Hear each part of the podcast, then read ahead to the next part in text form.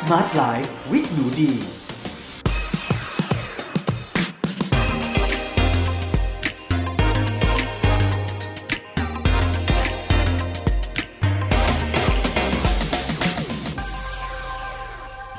สวัสดีค่ะ ยินดีต้อนรับเข้าสู่ Med Listening Podcast ในรายการ Smart Life with หนูดี กับดิฉัน หนูดี วนิษาเรซ และวันนี้เรามาพบกันใน episode ที่ 76 กับหัวข้ออวสานอัลไซเมอร์สซึ่งจะเป็นการพูดคุยกันกรุบๆนะคะ แล้วก็มีการรีวิวหนังสือในชื่อเดียวกับหัวข้อของเราเลยค่ะสำหรับ episode ในวันนี้นะคะ เราก็จะมาพูดคุยในเรื่องของโรคที่คิดว่าหลาย ๆ คนเนี่ยก็กลัวกันมากที่สุดเลยนะคะ ไม่แพ้กับการที่เรากลัวการเป็นมะเร็งหรือว่ากลัวการเป็นโรคหัวใจเลยค่ะนะคะโรคอัลไซเมอร์สเนี่ยค่ะเป็นโรคที่ทำให้เราสูญเสียความทรงจำของเรานะคะ แล้วสิ่งที่มันน่าเศร้าใจเนาะก็คือว่าเวลาที่เราสูญเสียความทรงจำอะค่ะก็คือเราสูญเสียตัวตนของเรานั่นเอง เพราะว่าการที่เราเนี่ยมีปฏิสัมพันธ์กับคนรอบตัวนะคะ มันก็สร้างบนพื้นฐานความทรงจำที่พวกเราสร้างมาร่วมกันนั่นเองนะคะ เพราะฉะนั้นเนี่ย โรคอัลไซเมอร์สเนี่ย เป็นโรคที่คุณหมออัลไซเมอร์สนะคะ หลาย ๆ ท่านเลยนะคะ รวมถึงคุณหมอ Neal Barnard นะคะ ที่หนูดีมีโอกาสได้ไปเรียน class plant based กับคุณหมอที่อเมริกานะคะ ในช่วงก่อนโควิดที่ผ่านมาเนี่ย ได้กล่าวไว้ว่าเป็นโรคที่น่าเศร้าที่สุดโรคหนึ่งเลยนะคะ จริง ๆ แล้วเนี่ย หลาย ๆ คนเปรียบเทียบนะคะกับโรคมะเร็งทั้งสองโรคเนี่ยสามารถที่จะฆ่าชีวิตของเราไปได้ทั้งคู่เลย แต่ว่าโรคมะเร็งเนี่ยในความน่าเศร้าทั้งหมดทั้งมวลที่เป็น แต่สิ่งหนึ่งที่ยังเป็นเรื่องราวดี ๆ ในโรคมะเร็งก็คือ คุณเนี่ยสามารถจะเก็บความเป็นตัวตนของคุณไว้ได้ จนห่วงเวลาสุดท้ายของชีวิตนะคะ เพราะว่าคุณยังจำทุกคนได้เนาะ ถึงแม้คุณอาจจะมีความเจ็บปวดนะคะ แต่คุณยังสามารถที่จะมีปฏิสัมพันธ์กับเขา แล้วก็ร่ำรากับเขาได้ แต่กับโรคอัลไซเมอร์สเนี่ยค่ะ คุณหมอได้ออธิบายไว้ว่า มันคล้ายๆกับเราเนี่ยตายไปแล้ว หลายปีหรือหลายสิบปี ก่อนที่เราจะตายจริง ๆ นะคะ ทางกายภาพเนาะเพราะฉะนั้นนะทุกคนโรคอัลไซเมอร์สเนี่ยเป็นโรคที่น่าสนใจอยู่โรคหนึ่งคือ มันเป็นโรคที่ ค่อนข้างป้องกันได้ทำไมพูดว่าค่อนข้างป้องกันได้เออจริง ๆ แล้วเนี่ยโรคอัลไซเมอร์สเนี่ยค่ะคุณจะต้องมียีนนะคะ ยีนของอัลไซเมอร์สเนี่ยค่ะที่จะเป็นตัวที่บอกว่าเออเรามียีนพันธุกรรมตัวนี้นะคะ มันจะชื่อว่า Apple E นะคะ หรือว่าถ้าจะพูดยาวๆ เต็มๆ ชื่อเขาก็คือ Apple E E4 allele เนาะซึ่งเนี้ยคือชื่อยีนของเขาอะนะคะ ทีนี้เนี่ย เจ้ายีนอัลไซเมอร์สเนี่ยค่ะ มันไม่ใช่ยีนที่บอกว่า โอ้ถ้าคุณมีแล้วคุณต้องเป็นสิ่งนั้น มันจะแตกต่างกับยีนที่บอกว่าอะยีนอ่าสีผม ยีนสีตา ยีนสีผิวนะคะ ซึ่งสมมติว่าเราได้รับยีนมาแล้วเนี่ยเราโอ้ต้องมีตาสีดำเราก็จะต้องมีตาสีดำนะ ไม่ว่าเราจะกินอาหารสุขภาพมากมายแค่ไหน ไม่ว่าเราจะออกกำลังกายยังไง ตาก็เป็นสีดำนะคะน้อยยกเว้นคุณจะไปทำเดี๋ยวนี้มันก็มีการทำศัลยกรรมนะคะ สีตาได้เช่นกันนะคะด้วยการลอกสีออกไปแต่ว่าโอ้มันเป็นอะไรที่เสี่ยงแล้วก็อันตรายมากๆนะคะ ในหลาย ๆ ประเทศก็ยังไม่อนุญาตเลย แต่ว่ากลับมาที่ยีนค่ะอันนี้เนี่ยคุณหมอ Barnard เนี่ยได้พูดในห้องเรียนที่น่าสนใจมากๆนะคะดีจำได้ห้องเรียนนั้นเนี่ยเราเรียนกันเรื่องของเบาหวานและอัลไซเมอร์ คุณหมอบอกว่าคุณหมอเรียกเบาหวานประเภท2เนี่ยค่ะว่าอัลไซเมอร์สขั้นที่ 1 และเรียกอัลไซเมอร์สว่าเบาหวานประเภท 2 ขั้นถัดมา เออทำไมเรียกแบบนั้น เพราะว่าตัวยีนพันธุกรรมของเจ้ายีนอัลไซเมอร์สเนี่ยมันไม่ใช่ยีนที่เป็นยีนเผด็จการ เออคุณหมอก็เรียกอย่างนี้เรียก dictatorship dictatorship genes แล้วก็ committee genes dictatorship genes ก็คือยีนเผด็จการค่ะ ถ้าคุณได้รับมาจากบรรพบุรุษคุณพ่อคุณแม่ปู่ย่าตายายยังไงก็ต้องเป็นอย่างนั้น ผมมันจะดำมันก็ต้องดำผมจะทองก็ต้องเกิดมาทอง อันนี้เรียกว่ายีนเผด็จการ มายังไงก็ไปอย่างนั้นนะไปเถียงไม่ได้เลยนะคะ โอ้ไปเห็นต่างไปแย้งไม่ได้นะ แต่จะมียีนในกลุ่มหนึ่งค่ะ ที่คุณหมอเรียกว่า ยีนคณะกรรมการก็คืออ committee genes นะคะยีนคณะกรรมการคืออะไรอะยกตัวอย่างเช่น เบาหวานประเภท 2 นะคะะเช่นยีนอัลไซเมอร์นะยีนมะเร็งบางชนิดเนี่ยมันเป็นเหมือน predisposition ถ้าพูดในเชิงวิทยาศาสตร์ก็บอกว่าเออคุณมียีนนี้เนี่ยคุณก็มีโอกาสหรือมีความเสี่ยงที่จะเป็น อาจจะมีความเสี่ยงมีโอกาสมากกว่าคนอื่นๆ เรียก predisposed เนาะที่นี้เนี่ยยีนอัลไซเมอร์เนี่ยไอ้เจ้า upper E เนี่ยมันจะรอทุกคน มันจะรอคุณทำตัวยังไง เออ มันเหมือนเป็นคณะกรรมการ มันก็ต้องดูว่า เอ้ย เราทำตัวยังไงเนี่ย เดี๋ยวค่อยตัดสินนะคะ เจ้ายีนอัลไซเมอร์สเนี่ยมันจะถูกกระตุ้นนะคะด้วยอะไรที่มีไขมันสูงค่ะ แล้วก็อะไรที่มีโลหะหนักเนี่ยติดมาสูงทำไมพูดอย่างนี้ อันนี้ก็ไม่ใช่สำหรับทุกเคสนะคะบางคนทำตัวเลวร้ายแย่แค่ไหนโอ้ยไม่ดูแลสุขภาพยังไงแถมมียีนอีก ยีนมันก็ไม่แสดงตัวไม่มีการ express ออกมาเนาะแต่บางคนนะคะ มียีนเอาทำผิดนิดเดียวเป็นเฉยเลยอะไรเงี้ยค่ะ เพราะฉะนั้นดีคิดว่าทุกคนควรใช้ชีวิตที่ลดความเสี่ยงมากที่สุด ทีนี้ยีนอัลไซเมอร์สเนี่ย พูดถึงคุณหมอบาร์นาร์ดนิดนึงแล้วเดี๋ยวจะมาพูดถึงเจ้าหนังสืออวสานอัลไซเมอร์สนะคะ ซึ่งเขียนโดยนายแพทย์เดลอีเบรเดเซนเนาะแปลโดยคุณนัททีนะคะ สาครยุทธเดชเป็นหนังสือของสำนักพิมพ์อมรินทร์เฮลท์ค่ะนะคะ ก็ คุณหมอบาร์นาร์ดเนี่ยเขาได้ให้คำแนะนำไว้ว่าให้กินอาหาร plant based whole foods ค่ะ เพราะว่าคุณหมอบอกว่าอาหาร plant based whole foods เนี่ยถ้าเรากินโดยไม่กินโปรตีนจากสัตว์เลยนะคะ เราเพิ่มการกินพืชเส้นใยไฟเบอร์จากพืช รวมถึงเราไม่กินเนยและน้ำมันขวดทุกชนิดเลยนะคะไม่ว่าจะเป็นน้ำมันพืชชนิดไหน น้ำมันสัตว์ชนิดไหนเนยของสัตว์ชนิดไหน ghee อะไรเงี้ยไม่ต้องกินเลย กินเน้น plant based whole food ปรุงอาหารให้สุกด้วยความร้อนแห้งหรือความร้อนเปียกนะคะ เช่น เราอาจจะนึ่งเราอาจจะอบนะคะเราอาจจะต้มเนาะ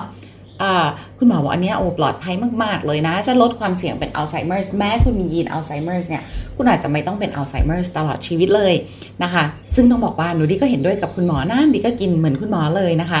ทีนี้นะคะ ทำไมคุณหมอถึงกล่าว เช่นนั้นก็เพราะว่า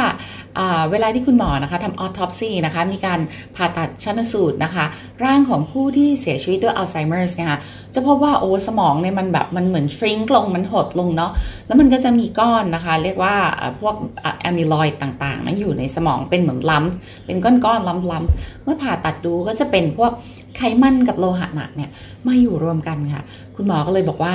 การที่เราลดลดการกินเนื้อสัตว์นะคะโปรตีนจากสัตว์ลงเนี่ยโอ้มันจะลดความเสี่ยงโลหะหนักค่อนข้างเยอะเลยนะคะ โดยเฉพาะเนื้อปลานะคะที่เป็นปลาผู้ล่านะคะ ปลานักล่า ปลาที่อยู่ส่วนบนสุดของห่วงโซ่อาหารนะคะ top of the food chain ปลาที่กินปลาเป็นอาหารนะคะ พวกนั้นเนี่ยมันจะมีการสะสมโลหะหนักอยู่ในตัวค่อนข้างเยอะเลยนะคะ ทีนี้พอเรากินอาหารที่มีโลหะหนักเข้าไปในร่างกายของเราเนี่ยค่ะ โลหะหนักมันต้องไปเก็บอยู่แล้วนะคะ ในเซลล์ที่เป็นเซลล์ไขมันเราทราบไหมว่าสมองก็เป็นหนึ่งในก้อนไขมันนะคะ ที่ใหญ่ที่สุดในร่างกายของเราเช่นกันนะคะ ก็ก็จะไปเก็บในเซลล์สมองด้วยค่ะ ก็ทำให้ตัวเส้นใยสมองเนี่ยนะคะมันเกิดความเสียหายขึ้นได้นะทุกคนเนาะเพราะฉะนั้นนะคะเราก็เลี่ยงการกิน เนื้อสัตว์แล้วก็ปลาดีกว่า ถ้าจะกินปลาจริง ๆนะคะ ให้กินปลาที่ไม่ใช่ปลาปลาผู้ล่านะคะ กินปลาตัวเล็กๆเนาะอันนั้นก็จะปลอดภัยมากขึ้น ทีนี้นะคะในหนังสืออวสานอัลไซเมอร์สนะคะเขาแนะนำให้กินอาหารที่เรียกว่า keto flex ค่ะ เออ ซึ่งมันเรียกว่า keto flex 12 ทับ3นะคะ จะแตกต่างกับคุณหมอนีลบาร์นาร์ดนิดนึงเนาะ เพราะว่าเขาเนี่ยก็คือต้องการที่จะหนึ่งนะคะลดการดื้ออินซูลินในร่างกายของเรา แต่ keto flex ของเขาไม่ใช่อาหารคีโตที่ทุกคนจะนึกภาพไปนะคีโตเฟล็กซ์นะคะของคุณหมออ ดลีเบรเดเซนเนี่ยเขาบอกว่าจะเน้นการกินพืชเยอะมากนะคะ โอ้กินส่วนใหญ่คือกินพืชนะ ก็คือเหมือนแบบว่า plant based keto vegan keto อะไรประมาณนั้น แล้วก็เขาเนี่ยก็จะอนุญาตอนุโลมให้กินปลาได้เล็กน้อย แต่ต้องไม่ใช่ปลาปูล่านะคะ เป็นปลาตัวเล็กๆ ปลาตัวเล็กๆ น้อยๆ นะคะ พวก herring sardine อะไรพวกนั้นเนาะ แล้วก็เขาต้องการให้เราลดการอักเสบและติดเชื้อค่ะ การลดการอักเสบคือคุณต้องกินพืชเยอะเลยนะ เพราะว่าพืชเนี่ยจะมีสารต้านอักเสบเยอะเลยนะคะ ถ้าจะดูว่าเฮ้อะไรต้านอักเสบได้ดีนะคะ ในเชิงอาหารไทยนะคะอาหารที่มีส่วนประกอบของขมิ้น ถ้าคุณจะกินตัวข้าวนะคะ แนะนำให้เป็นข้าวพวกข้าวสีดำค่ะข้าวกำข้าวเหนียวดำข้าวไรซ์เบอร์รี่นะคะ สมมติคุณกินข้าวทุกวันอยู่แล้วอยากเพิ่มสารต้านอักเสบนะคะ ต้องกินพวกไรซ์เบอร์รี่ข้าวที่มีสีดำนะ หรือถ้าจะกินถั่วกินพวกถั่วดำค่ะ พวกนี้เนี่ยจะมีสารที่ช่วยต้านอักเสบเยอะมากเลยนะคะ โอ้มันดีกับคุณมากๆเลย ถ้าเป็นฝรั่งก็กินบลูเบอร์รี่เนาะเป็นคนไทยก็กินถั่วดำกินข้าวเหนียวดำนะคะ แล้วก็กินข้าวไรซ์เบอร์รี่พวกเนี้ยก็จะมีสารสีดำเหมือนกันสารสีม่วงดำช่วยต้านอักเสบเช่นกัน สิ่งที่คุณต้องทำแน่ ๆ เลยนะคะ ถ้ามาจากหนังสืออวสานอัลไซเมอร์สนะคะ คุณหมอเนี่ย เขาอยากให้หลีกเลี่ยงนมวัว แล้วก็ผลิตภัณฑ์จากนมวัวทุกกรณีเลย เพราะว่ามันจะแบบสามารถเพิ่มค่าอักเสบได้นะ แม้กระทั่งในประเทศของคนที่กินนมวัวเป็นอาหารหลักนะคะ เช่นในอเมริกาค่ะ ทีนี้นะคะสำหรับคุณหมอเนี่ยเขาจะบอกว่า ตัวอาหารในในคีโตเฟล็กหรือ flexitarian นะคะ ก็อยากจะให้กินพืชผักเป็นอาหารหลักแต่คุณหมอเนี่ยอยากให้กินผักเพิ่มมากขึ้นด้วยในสำหรับในคนที่อาจจะมีความเสี่ยงนะคะ ไม่ว่าจะเป็นผักในผักสลัดหรือผักที่สุกแล้ว แล้วอีกอันที่เขาบอกสำคัญมากๆ คือต้องกินหลากสีนะ อันนี้เขาจะพูดตรงกับคุณหมอนิวบรนาร์ดเลยค่ะว่า eat the rainbow นะคะ กินสายรุง้งหนูดีเองนะในชีวิตประจำวันพยายามดูว่าเราเนี่ยกินอาหารที่หลากสีมากพอหรือเปล่า ถ้าเรากินเนื้อสัตว์สมมติเรากินโปรตีนจากเนื้อสัตว์เนี่ยทุกคนโอ้ my god โปรตีนจากเนื้อสัตว์นะคะ อาจสะสมสารพิษจากสิ่งแวดล้อมนะคะ หรือว่าพวกโลหะหนักเนี่ยได้มากกว่าโปรตีนจากพืชเนี่ยถึง 1,000 เท่าเลยนะทุกคนคือมันอันตรายมาก ๆ จริงๆนะ ไม่รู้จะพูดย้ำกี่รอบไงดีว่า พยายามลดการกินโปรตีนจากสัตว์ ทีนี้มาดูการกินโปรตีนจากพืชนิดหนึ่งสมมติเราเลือกในโลกแห่งถั่ว คุณต้องกินถั่วทุกวันนะคะ ถั่วนี่คือสุดยอดของแบบซูเปอร์ฟู้ดจริงๆนะถั่วเนี่ยสมมติเราบอกอฉันจะกินโปรตีนจากพืชละกินถั่วละกันก็ ต้มนะคะ ต้มในหม้ออัดความดันหรือต้มจนในบนเตาจนมันนิ่มเนาะโอ้โห ถั่วนี้หลากสีเลยนะ ถั่วสีขาว ถั่วสีดำถั่วสีแดง ถั่วสีเหลือง ถั่วสีเขียว เอาจริงๆแค่ในโลกของถั่วเนี่ย คุณก็แทบจะกินสายรุ้งได้แล้วนะ แถมโปรตีนจากพืชจากถั่วเนี่ย โอ้โห มีเส้นใยไฟเบอร์ เป็นพรีไบโอติก เป็นอาหารของจุลินทรีย์ดีในลำไส้ คือแทบจะไม่ต้องกินเมล็ดไอ้เม็ดวิตามินโปรไบโอติกเลยนะ คุณกินพรีไบโอติกจากถั่วนะ โอ้โห จุลินทรีย์ดีในร่างกายในลำไส้ของคุณเดี๋ยวมันสร้างมันไปชวนพรรคพวกมันมาอยู่เองทุกคน คุณได้เส้นใยไฟเบอร์จากถั่วไม่พอนะ คุณยังได้เจ้าตัวโปรตีนกรดอะมิโนจำเป็นครบ 9 ชนิดนะ ที่ร่างกายมนุษย์ต้องการและสร้างเองไม่ได้ด้วย แล้ว perks อันถัดไปนะคะ คือคุณไม่ต้องมีคอเลสเตอรอลด้วย โอ้โห แค่เอาจริง ๆ นะ คุณต้องการอวสานอัลไซเมอร์สเนี่ยแค่เปลี่ยนจากโปรตีนจากเนื้อสัตว์มากินโปรตีนจากถั่วเนี่ย คุณก็แทบจะแบบโอ้โหก้าวไปเกินครึ่งแล้วนะคะ นี่แบบ แทบจะแบบชนะ